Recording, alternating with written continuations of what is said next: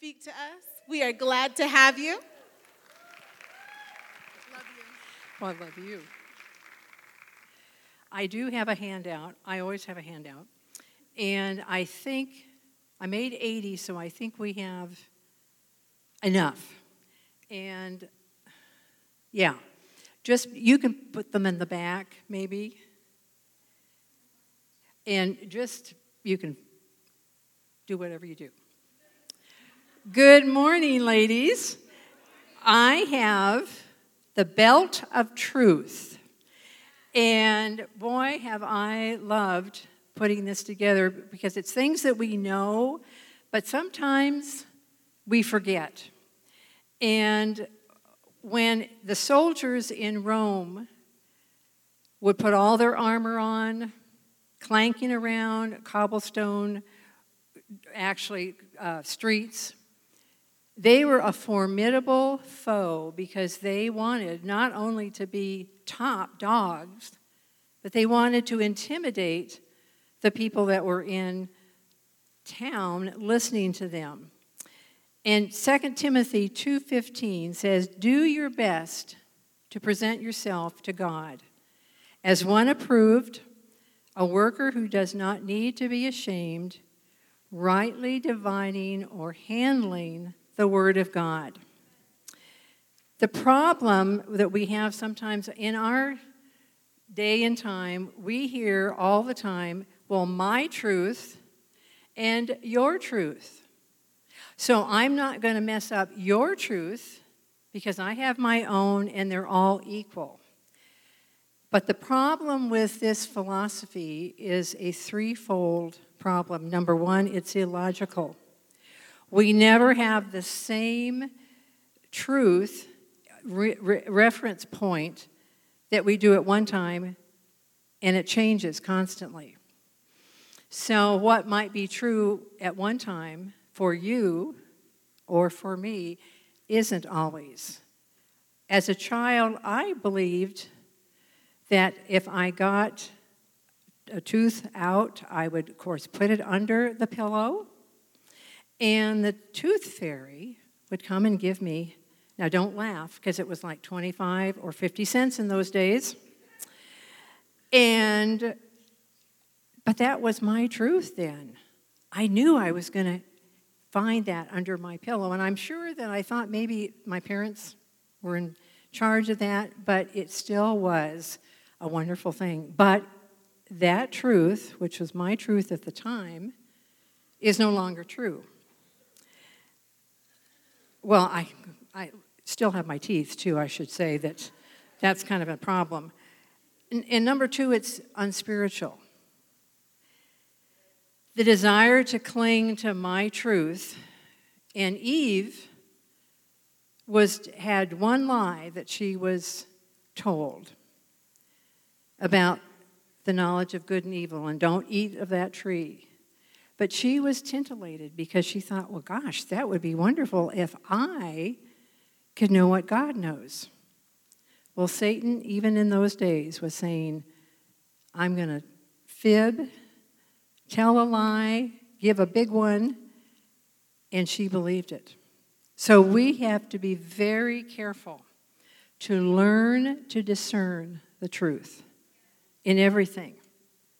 We get lies in our country, our government, our kids.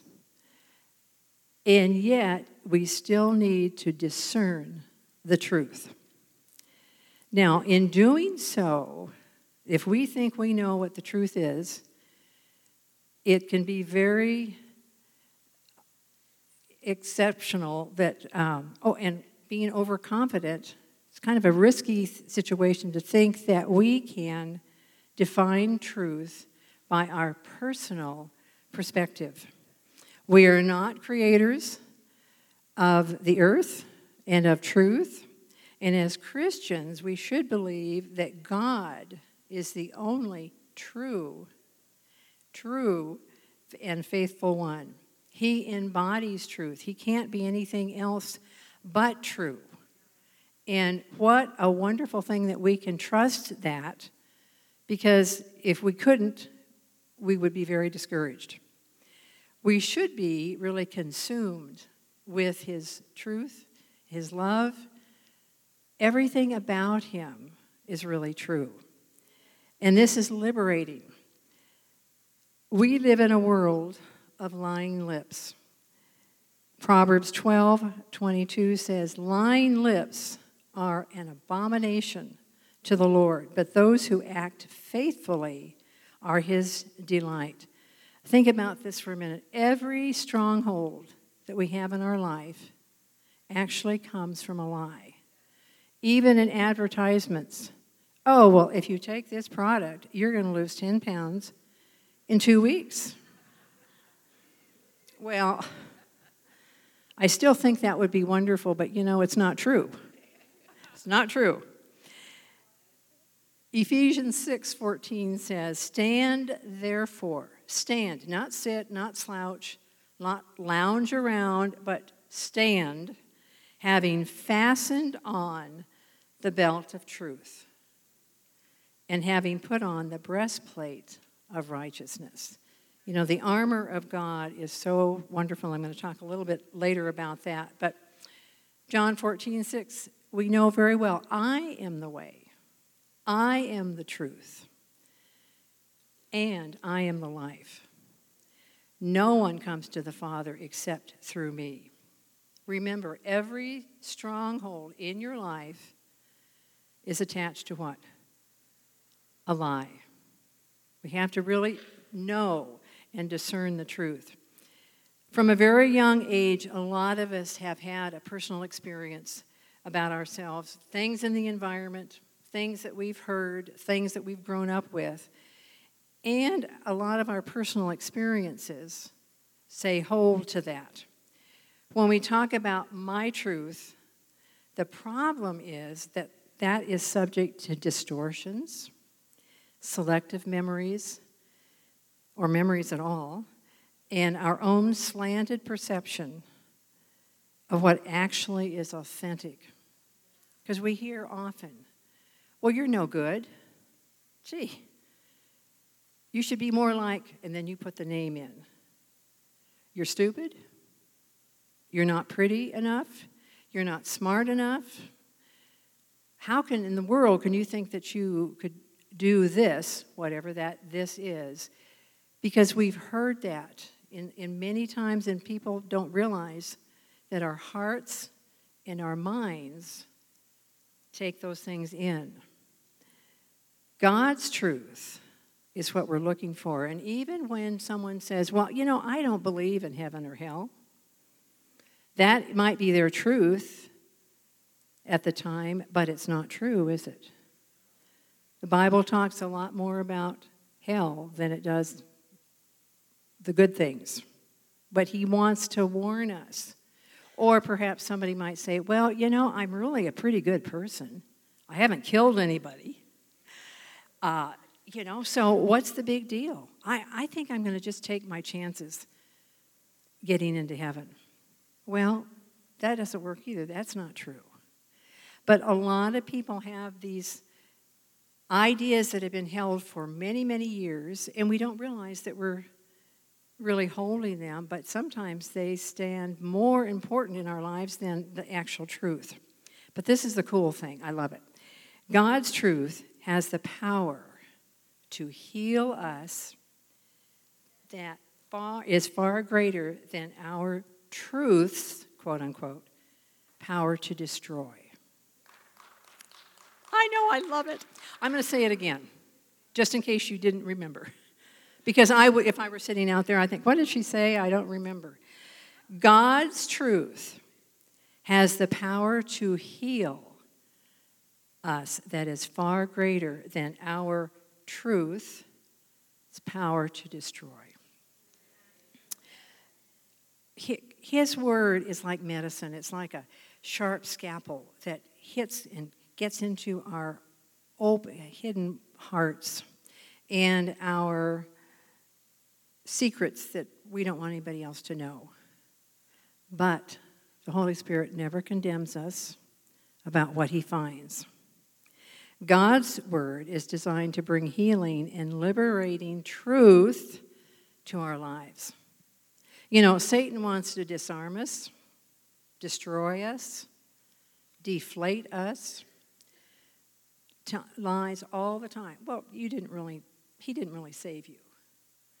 And you know, we start to think about that. But God wants to renew us and redeem us, revitalize us, and make us brand new sisters.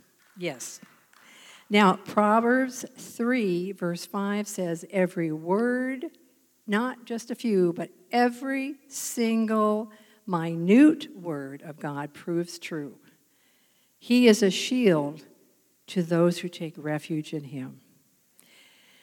So Jesus said to the Jews, and we know this, John 31, verse 32 says, He said, Those who believed him, if you abide, or, and abide means to dwell or to spend time in his word, you are truly my disciples. And you will know the truth, and I know you know the rest, and the truth will set you free. And I, am thinking, we have power as a woman. Um, Helen Reddy had the song, Hear Me Roar. Some of you remember that. Well, you know, when Christian women know how loved they are, they are unstoppable. And I'm thinking, what about all the noise that we hear in the valley of, of news and good things and more bad things? Just think what would happen if we got together in our hearts. We don't have to be together personally, but think of what we could do when we know without a shadow of a doubt that God loves us, He empowers us, the truth is in us, we have the armor of God, which we should never take off, literally, figuratively. But think about what we could do in this valley. We have the, the, the thought of the clanking armor. That, those were heavy. They made a lot of noise. Well, ladies, to the glory of God, we should be praising Him. They should, the whole valley should be noticing, not because we're wonderful, but because we serve a wonderful God and we can't be quiet. Hallelujah! Hallelujah, Jesus! Oh, they said my time is up.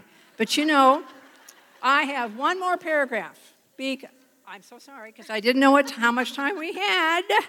Is that what you were telling me? I thought you were saying you loved me. I do love you. Oh. It's all true. All the above. Well, anyway, I'm sorry. Excuse me. Former teacher, I will always be. But when we align our truth through prayer, meditate on Him, learn His ways by reading His Word and spending time, and realizing, ladies, how much He loves us and cares for us. His truth becomes our truth. We, can, we are free to love and obey God while we glorify and enjoy Him forever. Now, it doesn't get better than that. Now, this is just one of those things that I do, but I was so blessed because the, you, you, where are they? they? They sang this God is who He says He is. God can do what He says He can do. I am God, who God says I am. No, I'm not God, please. I can do all things through Christ who strengthens me. God's word is alive and active in me, and I'm finished. Okay.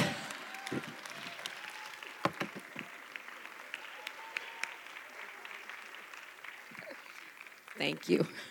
Hey, y'all. It's great to see you guys today. I have a question for you. Have you ever wanted to give up? Just quit? Come on, ladies. Be honest. have you been upset when God didn't answer uh, the cries of your heart the way that you wanted Him to and the timing that you wanted Him to? I have two sons. One of them uh, came to know Jesus when he was an early teen, but he just struggles with his faith.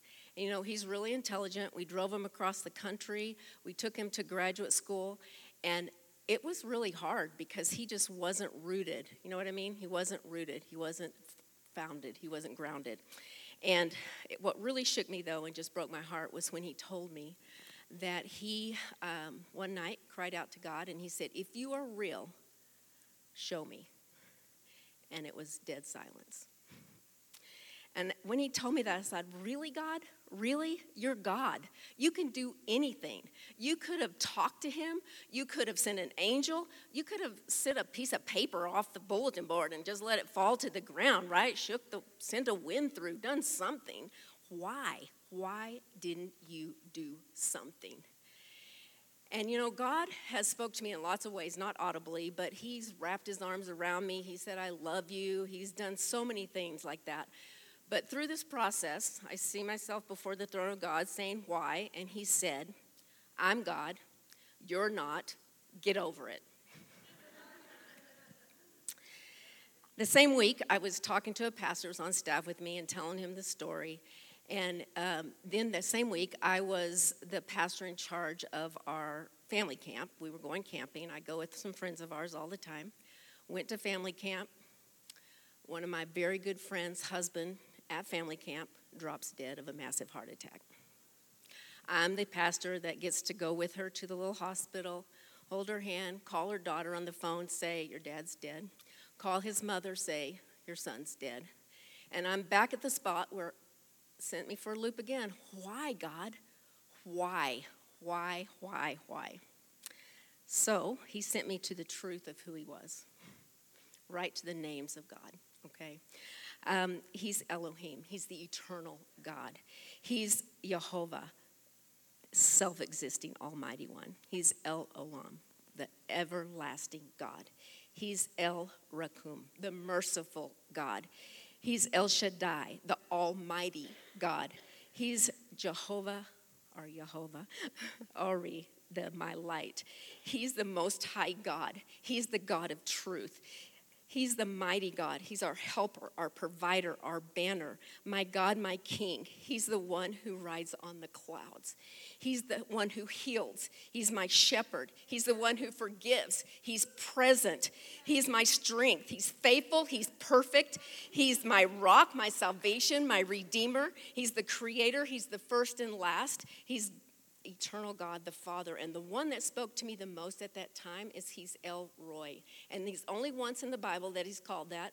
It's in Genesis 16. I have five minutes, so I can't tell you the whole story. But my paraphrase is this it's Hagar, Hagar, who got pregnant by her boss, okay, whose wife let her get pregnant by her boss. Uh, then they didn't like each other. She ran out into the desert because she got abused. And the angel appeared to her and said, What are you doing, lady? Where are you going? You got nowhere to go. He said, Guess what? You're going to have a son. His name's going to be Ishmael, which, by the way, means God hears. Interesting enough. He said, He's going to have, you know, he's going to have descendants too numerous to count. Don't lose hope. Go back. Do what you're supposed to do. And she cried out and she said, Oh, Roi, you are the God who sees me. And God spoke to me and he said, I see you. I see you. I see you. He goes, I know your pain. I know your needs. I know the cries of your heart, and I got you. I got you. That's what he said. I got you. The truth about God reminded me of his sovereignty.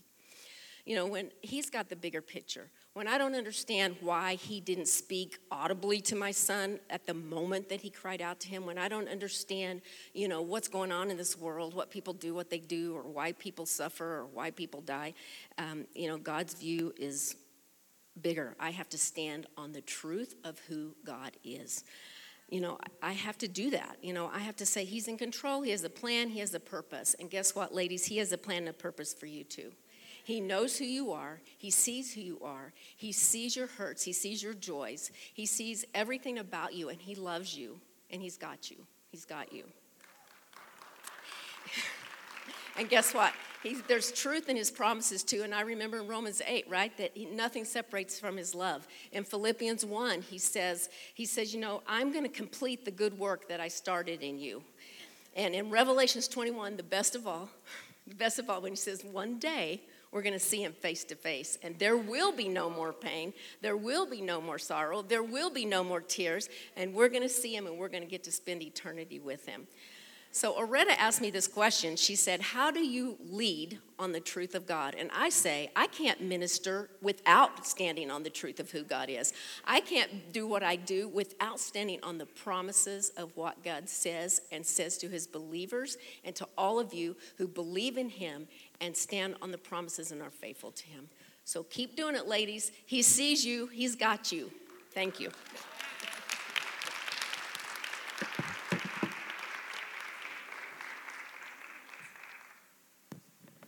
Hello, ladies. Hello. Oh, I like you guys. Give me feedback. I love it. All right. So, my name is Janae. If y'all don't know that, it's very nice to meet you. Um, and so, I'm going to be talking about something that a lot of people struggle with. And I know it's something that a lot of people struggle with because whenever I talk about it, their heads go down. And I'm like, it's okay, we can make eye contact. And that's forgiveness. Yes, forgiveness. Yes, we're going to go there, okay? So, what I want to do is talk about the truth of forgiveness because I noticed that in our walk, a lot of people struggle with forgiveness because of the stuff that people have done to us, said to us, things such as that. And so let's talk about the truth about forgiveness. We have to forgive. It is a demand, it is a necessity, it is a choice that we have to make. And if we look in the book of Matthew 5:23 it says, "Therefore, if you are presenting your offering at the altar and there remember that your brother or sister has something against you, leave your offering there before the altar and go. First be reconciled to your brother, and then come and present your offering. Now, in Matthew 6, uh, verses 14 to 15, it says, For if you forgive others for their transgressions, your heavenly Father will also forgive you.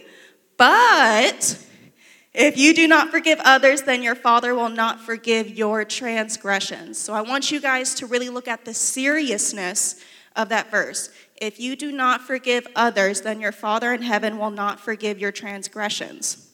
And I'm really emphasizing this because people forget that they have to make the choice to forgive. Because what happens when we don't forgive? We live in resentment, right? And a lot of people are like, oh, I don't have resentment towards that person. It's okay. Okay, then why is it that every time they come into the room, you're like, honestly, why is it that every time someone mentions their name, they're like, she's not all that. She's fine. I guess she could, she's fine. She's just doing her thing. It's whatever. Let's be honest. All y'all have done that at one point in your lives. I've done it. And so it could be towards anyone a coworker, a fellow churchgoer, someone you may be sitting next to. If it is, don't make eye contact. Just like look away. Just be like, okay. A family member, a friend, it could be anyone. There are many people that we need to forgive in our lives. And so we really need to look at what happens to us when we don't forgive. Because we can tell ourselves, no, I forgave them, I forgave them, but we're still living with that resentment. If that person walks into a room and you still are dealing with, like, oh, I can't stand them, or oh, they did this to me. How could she not know that what she said or did hurt me? We still have resentment. Let's be honest about it. We can't lie to ourselves and say, no, I don't have any resentment. No, you do. You know that you don't have resentment when you're able to speak life over that person, even if they hurt you. You're able to go to them and pray with them and pray for them. That is the truth. To where if someone mentions their name, you're not like, hmm, you're more like, no, that person brings life into the room. That person brings joy. This person is able to do these things. And I pray that God blesses that person. That's when you know you don't have resentment in your life. And so, what I'm going to do is share how knowing that truth of forgiveness has changed the way that I live my life and my walk with Christ. So, long story short, I'm going to keep it brief because Grace has given me that look. So, one of the first people I truly had to forgive was my father. Long story short, in my childhood, I was exposed to a lot of domestic violence because my father struggled with addiction. I was not able to truly forgive him until it was at the place where it was just me and God, and he was like, Look, you got way too much resentment because I was lying to myself. I was like, You know what? It's okay. I'll get over it, I'll get past it. But he's like, No, you have such resentment towards your father that it's starting to cause you to walk this way instead of walking in the path that I have set for you. And so for me, it looked like having a true conversation, approaching him and saying, you know what? I forgive you. And at the same time, taking accountability because there's some stuff that I did towards him that hurt him. I took accountability and I also had to apologize. That's what happens with forgiveness. And so I really want you guys to take a step back. Is there someone in your life that you have not forgiven? Are you that person to where if someone says or does something to you, you're like, you know what? I'm just gonna set up boundaries. I don't need to talk to them about it. I'm gonna just have boundaries towards this person and not address it. If someone hurts you, talk to them about it. There's nothing wrong with saying what you said or did hurt me. Allow that conversation to happen. Or if you have done something and you're walking in pride, let me say that again you're walking in pride, and you're like, I didn't do anything wrong. No, take accountability. Apologize if you need to. I don't want to see my sisters in Christ walking with all this resentment and being held down. You cannot grow if you're being held down by resentment, okay? So as you guys leave here, think to yourself who is in my life that I need to forgive? Because if you are not forgiving that person, you will not grow. I'm sorry, but you will not grow. The enemy wants to keep you in a place of hatred and anger and resentment. Do not allow him to put you in that dark corner. Walk out and show others because I love Christ, I forgive. Because I am changed by Christ, I will forgive. Remember that, ladies. I love y'all. Grace gave me the time.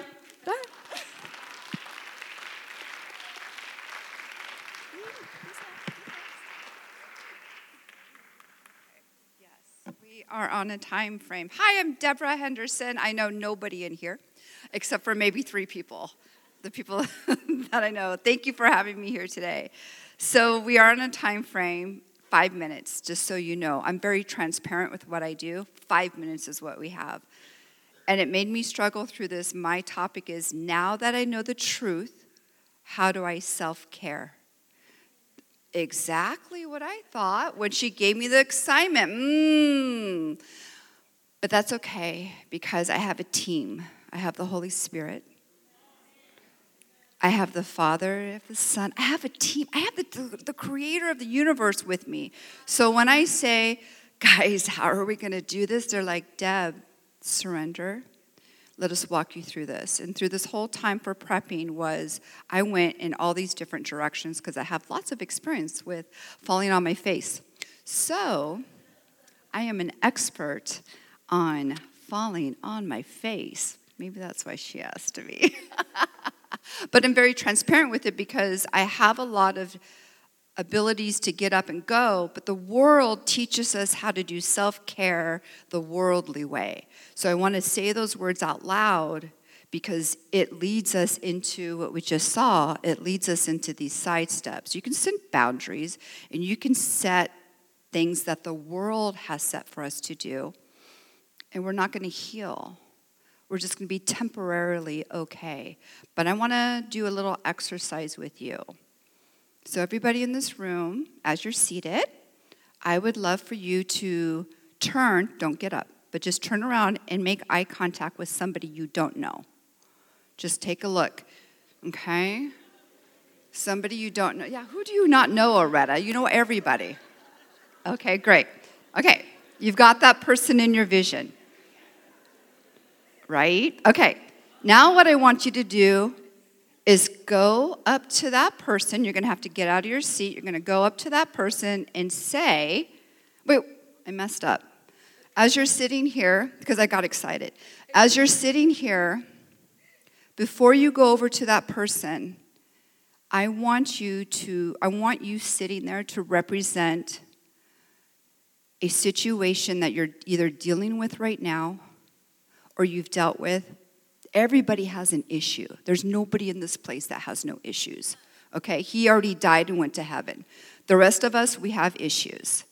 So I want you to think about the issue. If you need to close your eyes, close your eyes. You're going through something right now. I'm going to read off things that might you might be feeling. You might be feeling completely scared and terrified. You might be feeling frustrated that the person you love is treating you this way. You might be angry that the person you trust hurts you over and over. You might feel lonely. You absolutely might not feel loved at all. You may feel trapped, that there's no way out of this situation, no matter what you do. Now, I want you to get up and go to that person you made eye contact with, and I want you to tell them, I'm here, and I'm glad you're here with me. Now go find them. I don't, do I get you? So they're.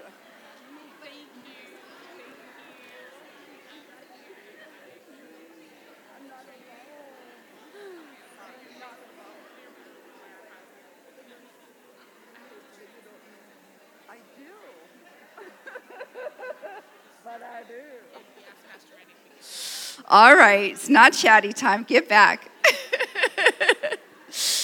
oh, wow, I needed that. Okay. So let's go ahead and take a quick seat. I hope you made a new friend. She's your new bestie, just so you know. All right. The reason why I had you guys do that is to break the narrative, break the silence, break it. Because the world wants to keep us trapped, or they just want to lie to us and tell us they have the solution. Does Instagram have the solution every day thrown at you? If you do this, this will happen. Don't get me started. So, us, we have the answer. And we've just heard how the answer works. But I want to share with you if a takeaway is what can you do to start getting out of that situation? Because people can tell you, oh, I'll pray for you. Mm. Oh, you need, to, you need to fill in the blank. Okay. I want you in your situation to realize that self help, the first step to self help is I have a problem. When I went through my ordeal, the first one, because there was more after, but the first one, I was a professional banker at Bank of America. I looked amazing every day going to work. Had my little outfits on, driving my car, doing my jam. And I was dealing with a very disgusting, terrible situation in my family. And I remember when I finally reached out for help, I was saying, But I'm a professional. These things don't happen to me. I don't know what to do. I call my family and they tell me, Pray about it. Fabulous. Fabulous. Somebody's hurting me. What do I do? So the first step is I had to go outside my comfort zone. I had to go outside of my norm, outside of the people that I knew. Because guess what? There's professionals out there that are there and trained. They don't, they're not just trained, they're constantly renewing what they do. In my profession, I'm trained at what I do. I can do that in my sleep. I've been doing it for 20 years, but I'm constantly getting training for it. The market's constantly changing. I'm a real estate agent, by the way. So the you know it's always changing, but I do it over and over. These people, when I walk, when I finally reached out my hand for help, and I showed up defeated, disgusted, embarrassed, like I didn't. I don't fit in this group. I don't look like I fit in this group, but I was in this group. And when they asked me a couple questions for a little while, and then the person I was talking to pulled out a laminated chart and explained my life to me on a laminated chart. She knew what I was going through. It was laminated. There was nothing new. But because I had never been in that environment, it was new to me. And if I had enough boundaries, I think that's why she was supposed to go before me, I had boundaries. Don't talk to me like that. I had my own will, but I had to learn. I had to reach out. So my topic was now that you know the truth, talk about self care. Self care is you have to be with people. You can't heal and grow and learn by yourself. And that's what got me through the doors. My first step was as I, now mind you, trial after trial after trial. But I got help because I had to reach outside of everybody that I was around. Okay? So the takeaway, and I'm big on takeaways because if I'm reading the Word of God, it's wonderful, but it's irrelevant unless I do what it says. All it is, it I can't say all it is is words because it's so holy to me. But if I don't show action, he's just looking at me like, then why are you reading it? So it's it's I need to make it alive with my actions. It's already alive and it's the best ever. Our first speaker here, she said it. I took notes because I'm always learning. She said the truth it, the truth is the bar. Period. It's not the st- it's the bar. There it is, never changing. So we have that. So what I want you to do for takeaway is you got to get in the word to be able to have that conversation with Jesus. Jesus, I'm hurting here. He wants to hear you have that conversation. If you are not talking to Jesus daily, because I've been a Christian my entire life, and He's in your heart, even if you don't talk to Him, we know He's in your heart. I make an appointment with Jesus. I live on appointments all day. I literally have a 5 a.m. standing appointment with Jesus. And I pretend He's waiting for me at 5 a.m. That's important to me. I don't start my day without him. So make an appointment, whatever time that is. If, if, if you find yourself doing laundry or doing an email and something comes up and you're not spending time with him, think about him as an actual person and make that appointment and show up. Number two, your current status is just what's happening right now. You don't have to stay there, it's not forever your current situation, start telling yourself, this is just temporary. This is just, I'm gonna get help. All right, I don't know how it's gonna happen, but I'm gonna get help. So that's number two. Number three is the get help. So get help means you gotta have that conversation, but who, but not to have the conversation is with Jesus. He wants to hear. Remember when he was walking around and the person was crippled and he turned to him and goes like, what do you need? And everyone's like, Jesus, he's crippled. Like it's obvious of what he needs, but he wanted that person to say, I want to be healed. So I'm sorry I went over five minutes. I did, right? But there's, you can't just say self care, bada bing, bada boom. It's a process. First step, you got to be with Jesus, communicate with him, tell him what it is. Because guess what? Things, when you tell him, He's going to bring things in front of you, like he brought that telephone number in front of me, and I made that phone call, and my life changed. And again, it was laminated, guys, laminated. So, self care isn't just about getting a mani pedi. I'll, I'll join you for those. That's wonderful. We can look fabulous, we can look great on the outside, but if the inside's tormented, like we heard earlier, we cannot grow. We cannot move on. We can't we can't feel our growth with our relationship. So to me my relationship with jesus is so much more important than having that difficult conversation with somebody to say this is not right. I love you guys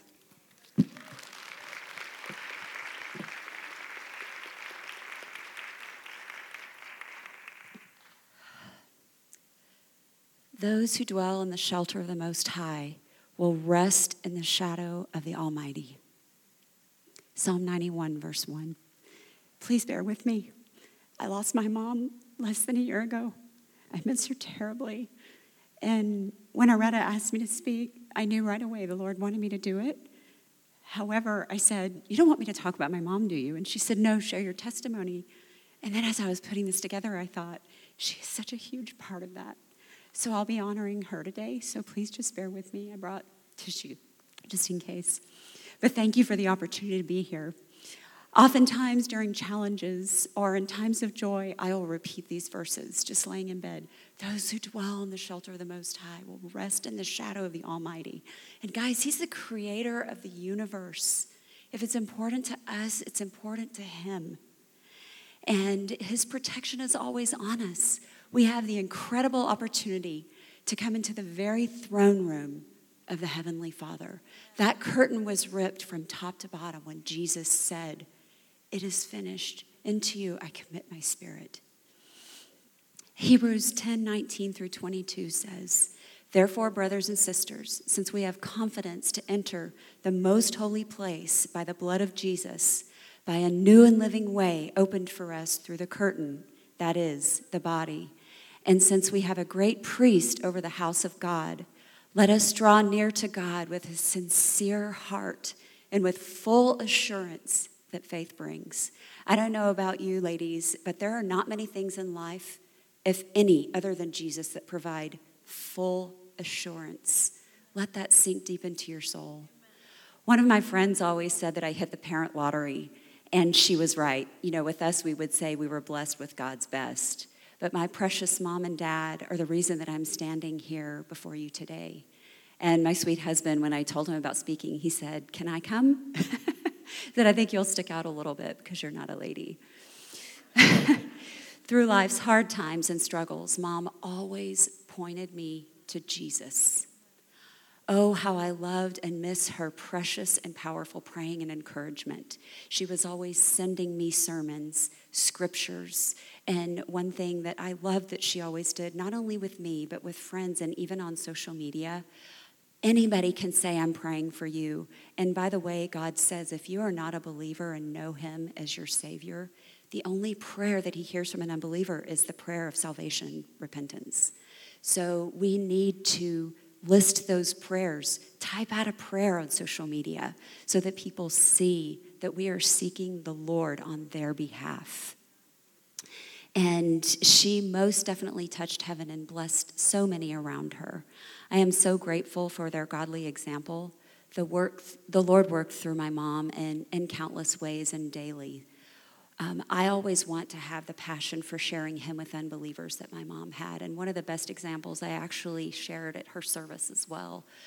My mom had ALS, and I don't know what you know about that, but it destroys your muscles. So, you know, eventually you can't eat and you can't speak and so forth. But thank God for technology. And she had this app that we found out about at one of her appointments at UCLA text to speech.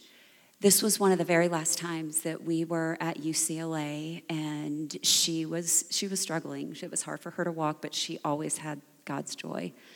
She saw and identified a lady in the lobby of this um, place that we went to go in UCLA for her appointments, and she was confined to a wheelchair. And my mom was so adamant about typing out do you know Jesus loves you? And showing it to this lady, you know, even in the midst of her struggle. And she was towards the end of her journey here with us on earth. And she, it was so important to her to let this person know about Jesus' light and his salvation for her.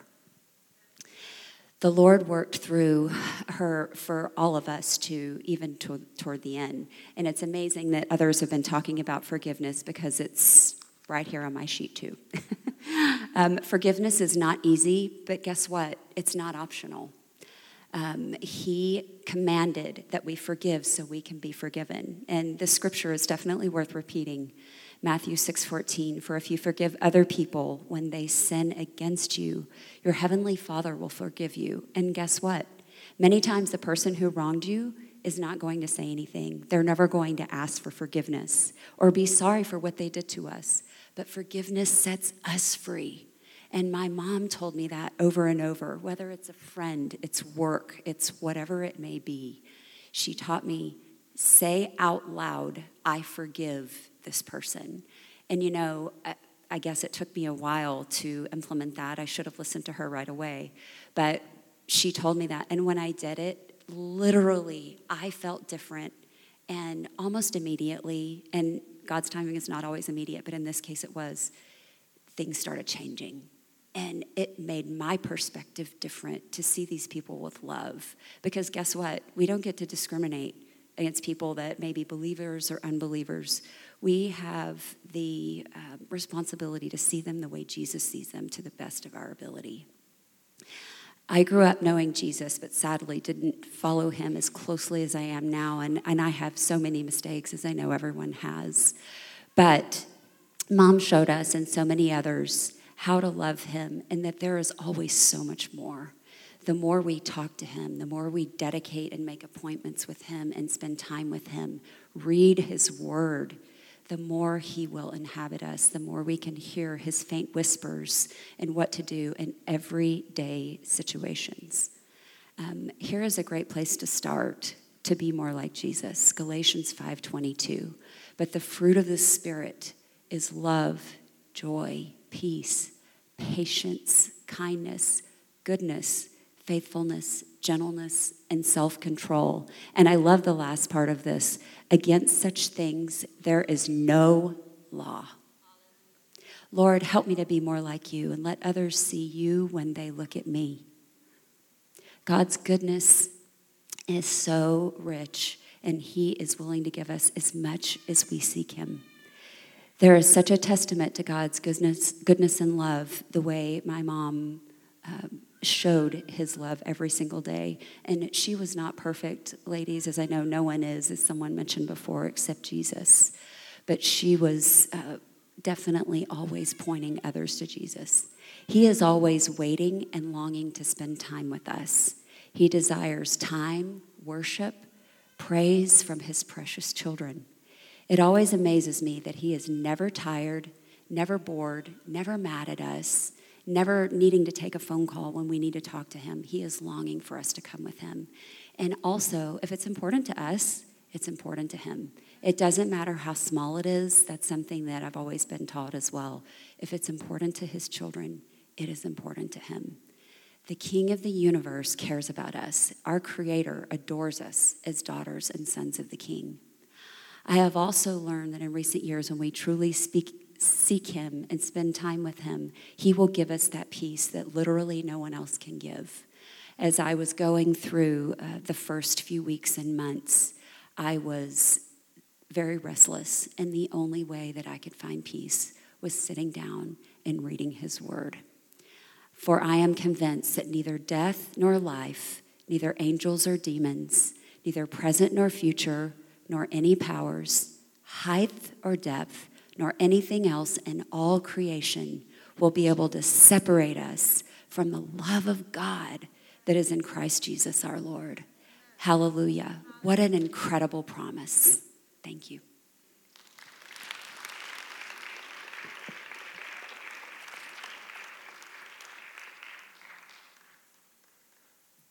Well, good morning to you, beautiful ladies.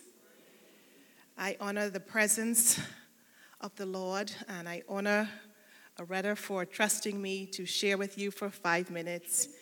If I have one flaw, it's um, being accountable and being compliant. I'm very compliant.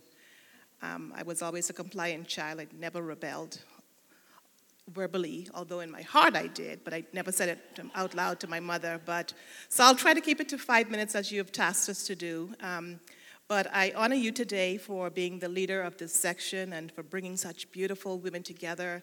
This is amazing, and I thank God for you. Thank God for the vision. Amen. Thank God for the plans that He made, and He's made it plain today. So, glory to God. And I also honor Janelle Sana. Janelle chose me many, many years ago to join her board um, in women's ministry. And Janelle, I honor you today that you're still faithful and serving would you stand so the ladies can see who you are? Janelle Sana, First Lady. um, praise God for you. And then I also honor Olema. Olema um, was my second women's ministry leader. So, Olema, would you stand again to greet the people? Let them see who you are. Turn around. Let them see you. Praise God for you. Um, I served under you as well, and so I honor my leaders, and I honor, I think, the mother of this house, Pastor Barbara Potop. I honor you today, Pastor Barbara. I served with her for over 20 years, ministering in Sunday school to the children first and to the adults, and so God has been faithful um, to allow me to minister and serve under such powerful leaders.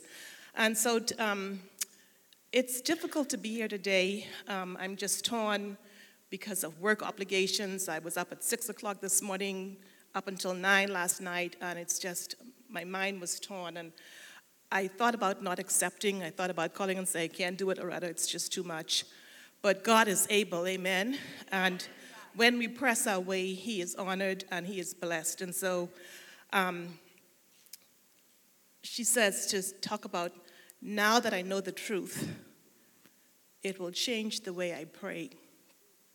And um, I meditated on that, um, chewed on that, and slept on it, and didn't sleep on it, and woke up in the middle of the um, night in the morning thinking about, Lord, what should I say to the women of God? What should I say to the daughters of the king um, about this? And I was going in two different directions, and I went back and forward, and I thought, okay, should we talk about leadership and accountability and being compliant, amen, for being women of integrity? And how do we pray now that we know the truth? That's a huge task, right? So now that we know the truth, and the ladies um, before me laid the foundation on what we should do and how we should do it, and to be honest with ourselves, and to be honest with others, and to be honest with God. And Janelle, um, not Janelle, Janae challenged us to forgive. Wow, huge, right? Um, we, most of us, walk around with unforgiveness in our hearts, and so now that was a different takeaway for us. Um, Deborah said she liked takeaways. So we have lots of takeaways today um, for different areas. And, and I'm grateful for this because it helps to keep us accountable. And this, we're in good company, amen, because most of us have the same issues. We suppress them, right? And we said, oh, everything is good. Praise God. Hallelujah. But we've got, we have all got issues that we are dealing with, that we're challenged with, that we don't always talk about. But these kind of platforms and forums allow us to be transparent, to really search our hearts and ask God to forgive us before we greet a sister that we really. That's not our favorite, right? It causes us to search our hearts and say, God, you know, I have to love her the way you love me, right? It's a challenge, right? I have to see the potential in her that you see in me. Hallelujah. And we serve a God that can do the impossible. No thing is impossible with him. Nothing, right? It's impossible. And so we have to just pray and be open and say, God, change our heart, change our insight, change our attitude, change our mind. And he's able to do exceedingly and abundantly all that we can think or ask. Have you proven him to be faithful? It's, he's only been faithful to Loretta. Okay, so I'll move on. Have you proved him to be faithful? Amen. He woke us up this morning in our right mind, right? Praise God. He made a way for us to get here, right? That's faithfulness. Amen. And so now that I know the truth, how will I pray? And my scripture um, assigned was Ephesians 6:14. And can you hear me clearly? Am I speaking loud enough? I'm not going too fast, am I? Amen. And Grace, it's okay to give me a, a flag. I'm, I'm okay with that. Um, so my scripture is Ephesians 6 14, saying, Stand firm then with the belt of truth buckled around your waist, with the breastplate of righteousness in place. And as my dear sister um, began to speak, I said, Miss Sylvia, you cannot take over my scripture. That's mine. Leave that alone. I brought something for that. And, and as I prepared for this time, I read and I meditated on the book of Ephesians, and I understood that Paul was writing to believers living in, uh, in and around Ephesus. And he wrote um, the book about a famous, the city that was famous for its wealth, its commerce, business, and religion. Does that sound like Las Vegas? Amen. That's where we are. And this letter of um, Ephesians focuses on God's amazing and wonderful plan for his church and every member of it. The letter also emphasizes that a spirit of unity is essential for the body of Christ. And we should all submit. Jesus is the head, of course, of the body and of the church. And we should all submit to one another in marriage, family, and in relationships, work relationships. And as we submit ourselves through these, these relationships, we offer and we offer encounter and are engaged in something called spiritual warfare. Have you heard about that? Have you heard about that? Have you experienced that? Well, good news. I brought you some good news today. We have been given a special gift, the gift of the Holy Spirit, to help us to warfare but before we warfare, we have to learn first how to pray. Amen. And when we learn how to pray, we can put on that spiritual armor. Amen. And when we adorn ourselves in those pieces, um, we have the, bless, the, we have the belt, which we have to gird our waist with truth, and that's the waist, that's around here. And most of you under 30 probably still have a waist. you have a waistline, amen, that you can wear a belt. But most of us older ladies, older saints, we probably have to get a tie or something. But we want to put on the belt of, of um, truth, okay? We must know the truth, speak the truth, and live the truth, uh, like Sister Sylvia said. We must be women of integrity and keepers of the law. Then we must put on the, the breastplate of righteousness. To be righteous is doing what is right. This is essential in spiritual battle. Righteousness is our identification, us, that's our ID, and separates us from the world. And then after the breastplate of righteousness, and I'll go really quick, Miss Grace, we have to put, prepare our feet to be ready to share the gospel of truth. The shield of faith, you must believe. Without faith, works is dead. We must put on the helmet of salvation, and I'll stop there. And when we put on the helmet of salvation, our minds is protected, our heads are protected, our thoughts are protected. Hallelujah. The mind and the brain is the central focus point. That's the command center, is what I said here. And then finally, we have to have the sword of the Spirit. And with these tools and with fervent prayer, ladies, we can do the impossible for Christ. Be blessed.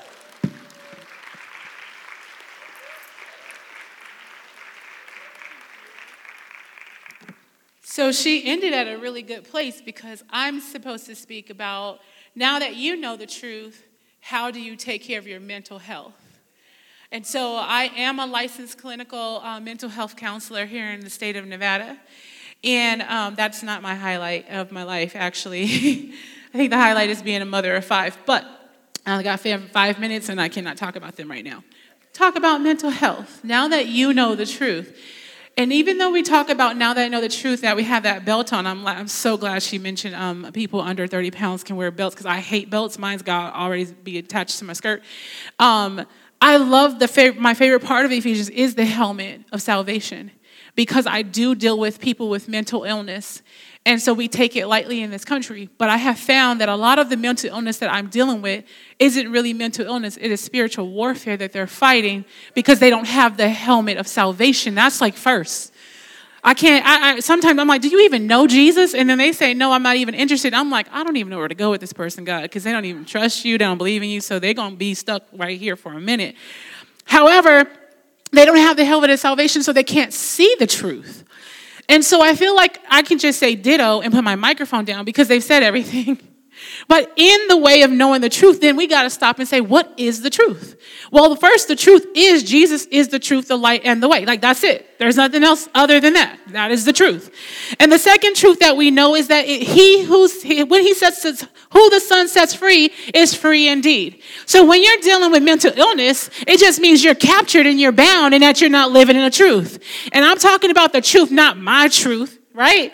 Not my truth, your truth, you're living your truth, my truth, but we know the truth. And we also know the truth is that when you put the kingdom of God first and his righteousness, all these things will be added unto you. But the thing is, is we put the cart all the way wrong before the horse, and you're sitting here looking at the horse like, push this cart. That's because it's backwards. You got it wrong. That's not the way it's supposed to be. And the world says, put the cart before the horse, and then you're sitting here mess, messed up and not moving far in, er, in, on, our, on this earth. So we, women of God, we know the truth. Not my truth, our truth, your truth. No, we know the truth. And what I found is that most people that think they know my truth, they're so stuck in bondage. My truth means that I am leaning to my own understanding. That's what my truth really means. And so, what I found is that when we lean on our, our own understanding, every time we fall short, we just fall short because our truth is so limited.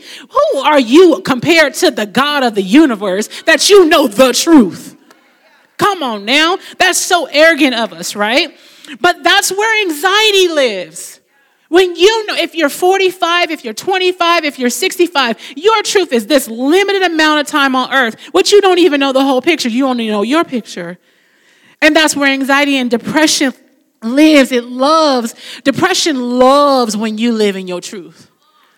I'm not anything. I'm never going to be. That's your truth? Okay. Well, the truth of God says you are loved. I know you. You're more than a conqueror.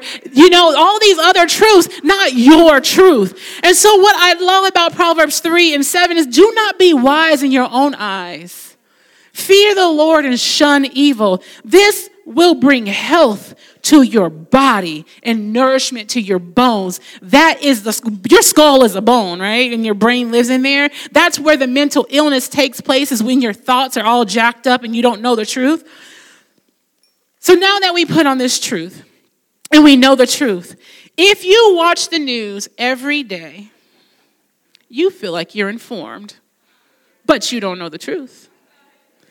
And if you are on social media 16,000 times a day, you think you've been informed and you know the truth. But you don't know the truth by being on social media. So, what I found is that because the truth, we can't think that through this world we're going to go every single day not spending time with the truth that we're going to walk out unaffected, ineffective. We're going to be impacted by social media, the news, our whiny friends, our family members, our kids that are acting crazy, our husbands that think that you're supposed to do everything. But you have to stop and say, what is the truth, right? And it says, now that I know the truth, I, I know me. This is me. Let's talk about December. Now that I know the truth, I know that I have to wake up every morning and have devotion with God. And for me, it has to be no less than an hour. I know that for me. Five kids, a husband, and two turtles. I, me, I need nothing less than an hour every single day with God. Why? Because it shifts my negative thoughts it changes my stinking thinking and gets me back on the heavenly platform of where the truth lives. So, I have to have an uninterrupted. Somebody said when you're washing clothes, I can't even be washing clothes because I'll get mad when I'm washing clothes. Who put a crayon in the washing machine? Why are all these marbles in the bottle? So I can't. My my my my devotion time has to be uninterrupted with God, and so I I, mean, I got to sit down and I and the only reason why is because when I'm in His presence, you know what I'm reminded. This is such an awesome revelation right here. I'm reminded that God is omnipresent and December's not.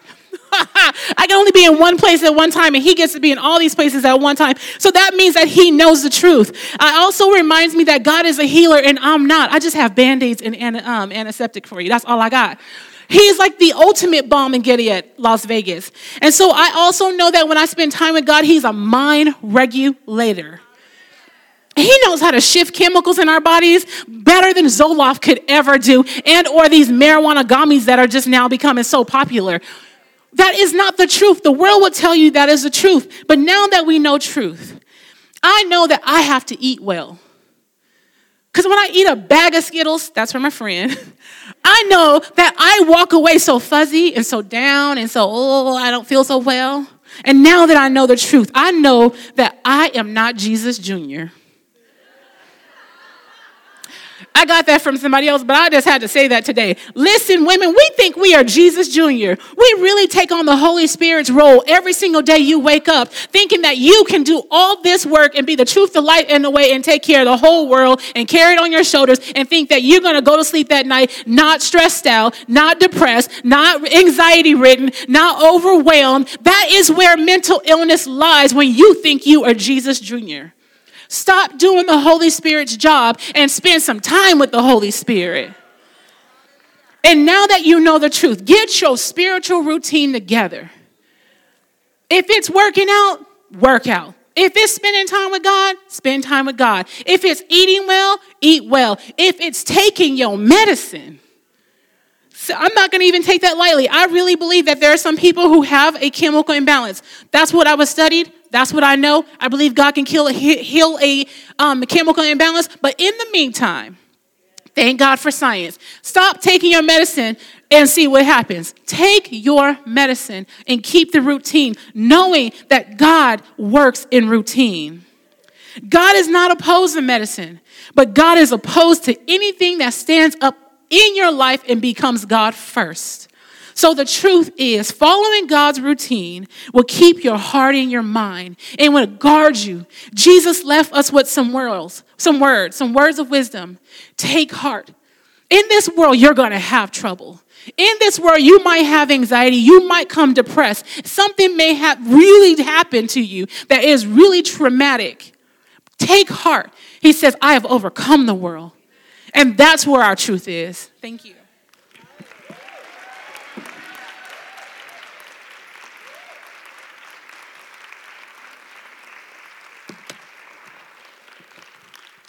She almost have me hopping. I was about, oh glory! I was, oh, I was about to put on the, the Pentecostal anointing and run around this room and call on Jesus because, oh Lord, cover my mind.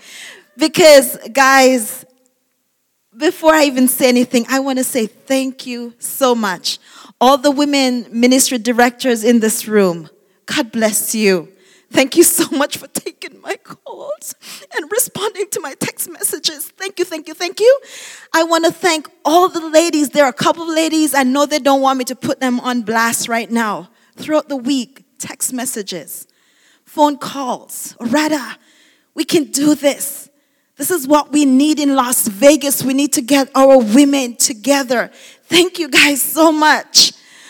There's my pastor's wife, she's not here, but the first thing she did this morning was, Loretta, you're being prayed for. You're gonna do this. There's another pastor, I have to call her name because she was the first one that reached out to me this week. She said, Loretta, I am so sorry, but I already booked this appointment ahead of time. I have to be out of town, but my ladies, they have to be there to support you. My women ministry pastor, she's gonna be there. And I just want you to know we are championing you. We're here. You are not going to fail. If you think you're failing, you're not failing by yourself. We all fail. If you win, you're not winning by yourself. We all win together. And so I am so thankful. And yes, I am restricted to the time frame as well. And I don't want grace to give me any finger. So here is my assignment. Now that you know the truth, how do you see missions? How do you see missions? I grew up in the islands, y'all. And when we talk about missions, we're talking about these people coming in, and um, my everyone in the community, they're going to give them the best bed. You sleep here. They're going to give them the best food. My grandmother is going to take out the best silverware that only missionaries use because everybody can't use it. That's what we know about missions. We take out our best. But today, as I stand before you, I know the truth now about missions and I assign it to John chapter 4. That's the most famous scripture in the Bible when we're talking about women of character, certain character. I'm not talking about myself, but certain women of character. When we when we go to John chapter 4, we think about, oh my gosh, the, the most things we can remember about her is that she said, Go call your husband. And she said, hmm, He's not my husband. We were just shacking. But this scripture reveals so much more to me.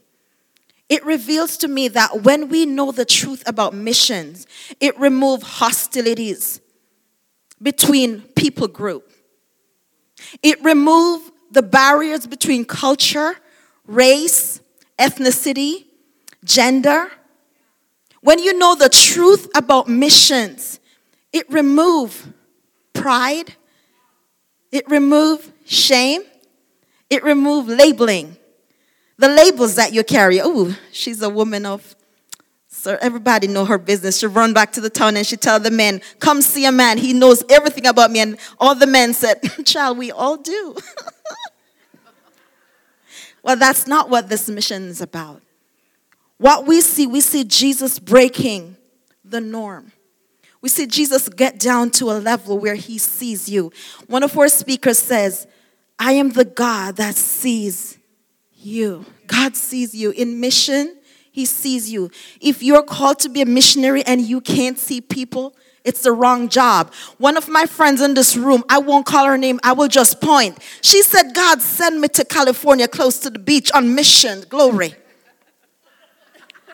But missions is more than that. Jesus was willing to violate culture taboos to talk with the sinful Samaritan woman. What culture taboos are we facing in this room right now? Are you thinking, oh, I'm not from Trinity. I'm not from Green Valley. I'm not from um, Discovery. I'm not from ICLV. I am not from Grace Point. I am not from Grace Worship Center. And we have all these labels, but this morning God is saying, Sisters, I want you to come together in a room, break down ethnicity, break down cultural barriers, break down the labels on your, your church doors, and come together and worship me in spirit and in truth. That's what mission does. Mission allow you to go into places that only God can take you and bring you through with success. God allows you to reveal yourself gradually. We women, we go in the bathroom, we make friends so easily.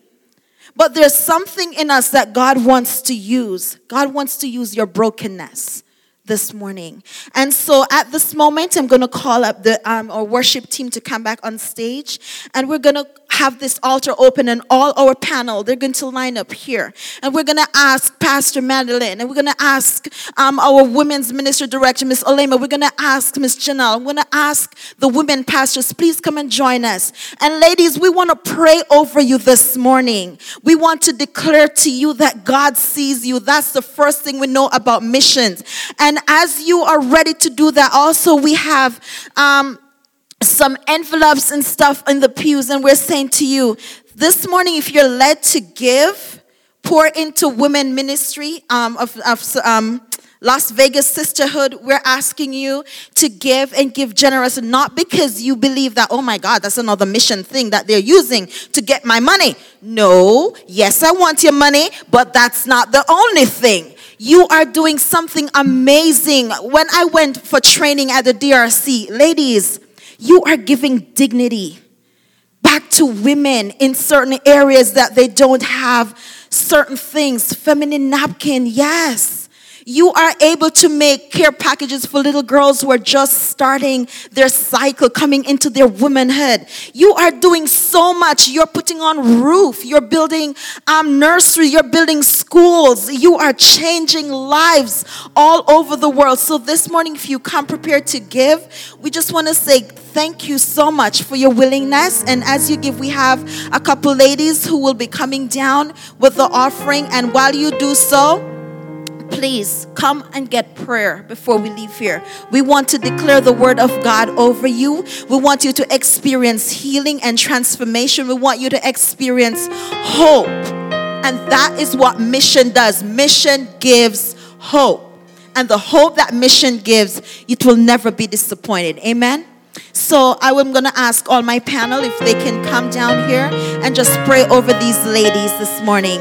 Father God, we just want to thank you right now for the offering. May you bless it, God. May you use it mightily for your kingdom, God. We want to thank you for all these ladies that pour and prepare and come, God, to help build up other sisters. God, we thank you, we bless you, and we give you glory in Jesus' name.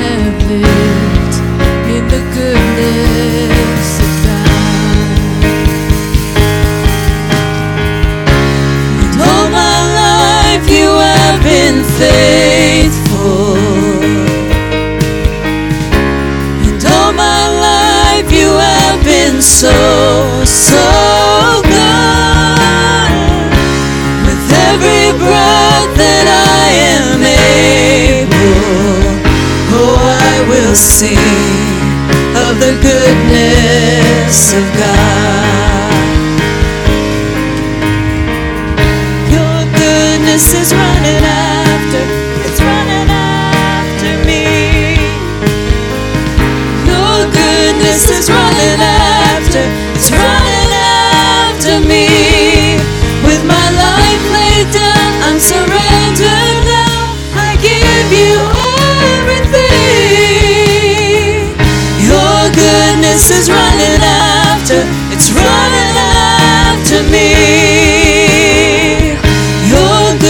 goodness is running after, it's running after me.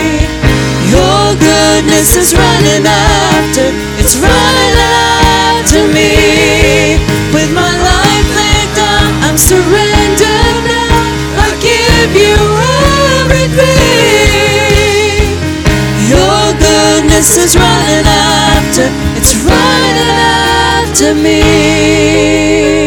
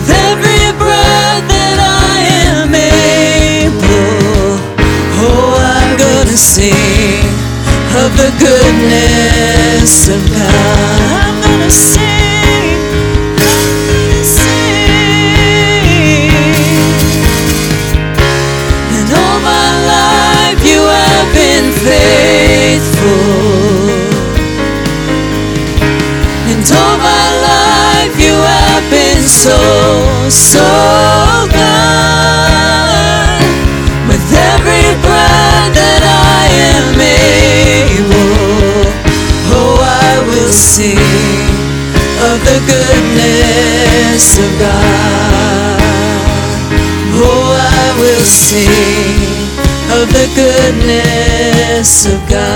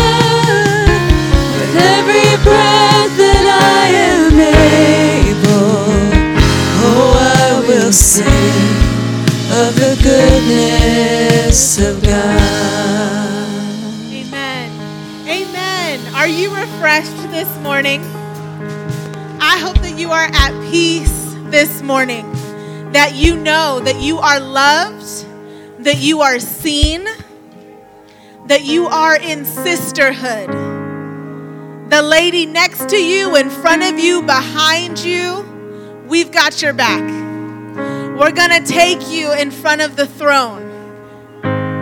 God is able to do exceedingly abundantly above all we can ask, think, or even imagine according to the power of Christ that is at work within us. Ladies, we love you. These altars are open. You are welcome to come and pray with this team. We have fed you spiritually. We would love to feed you physically as well. If you are not going to come up for prayer, know that we have breakfast for you in the fellowship hall. It's just right through the lobby on this side. So it's my right, your left. Good morning. We are glad that you are here. You are dismissed at this time. You can come pray. You can grab something to eat. If you have not given your contact card,